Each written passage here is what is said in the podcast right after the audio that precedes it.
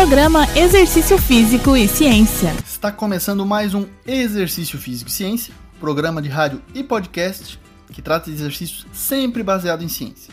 No programa de hoje falaremos sobre o sono, que é considerado um importante indicador de saúde, e a relação desse com os exercícios físicos.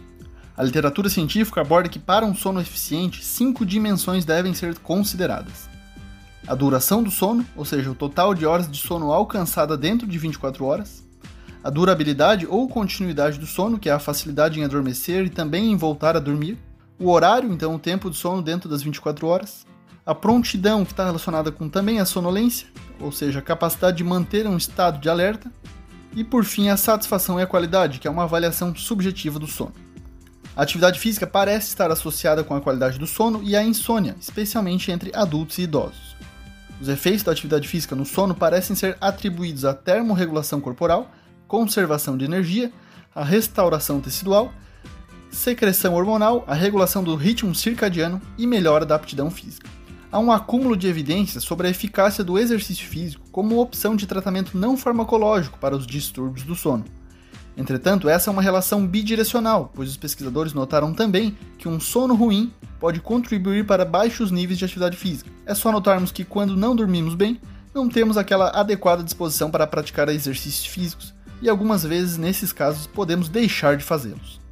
Em estudo com 2.100 estudantes universitários, observou-se que alguns fatores do sono estiveram associados à inatividade física, como um tempo maior que 60 minutos de latência do sono, que é o período de tempo que é preciso para realizar a transição da vigília para o sono total, além de outros fatores associados à inatividade física, que são menos de 7 horas de sono, além de uma percepção de qualidade do sono ruim pelos avaliados.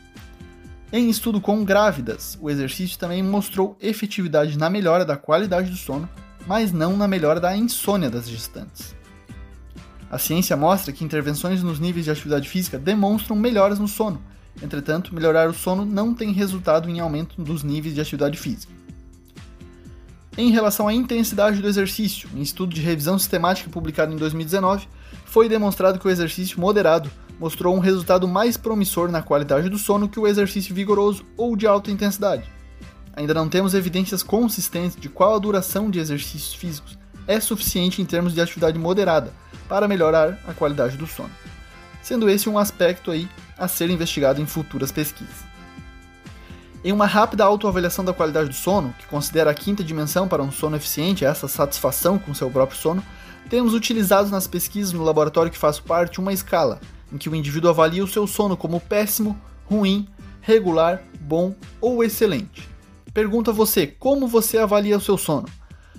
Considere o exercício físico regular como um tratamento não farmacológico para distúrbios do sono, especialmente em tempos de pandemia e quarentena, em que saímos da rotina e possivelmente estamos dormindo muito mais ou muito menos que o habitual. Futuramente abordaremos o que a ciência nos diz sobre exercícios físicos realizados à noite e a influência sobre o sono. Será que exercícios físicos à noite prejudicam o sono? Em breve no Exercício Físico Ciência. Lembrando que todos os nossos programas você encontra na plataforma Spotify e no Deezer, sob a forma do podcast Exercício Físico Ciência.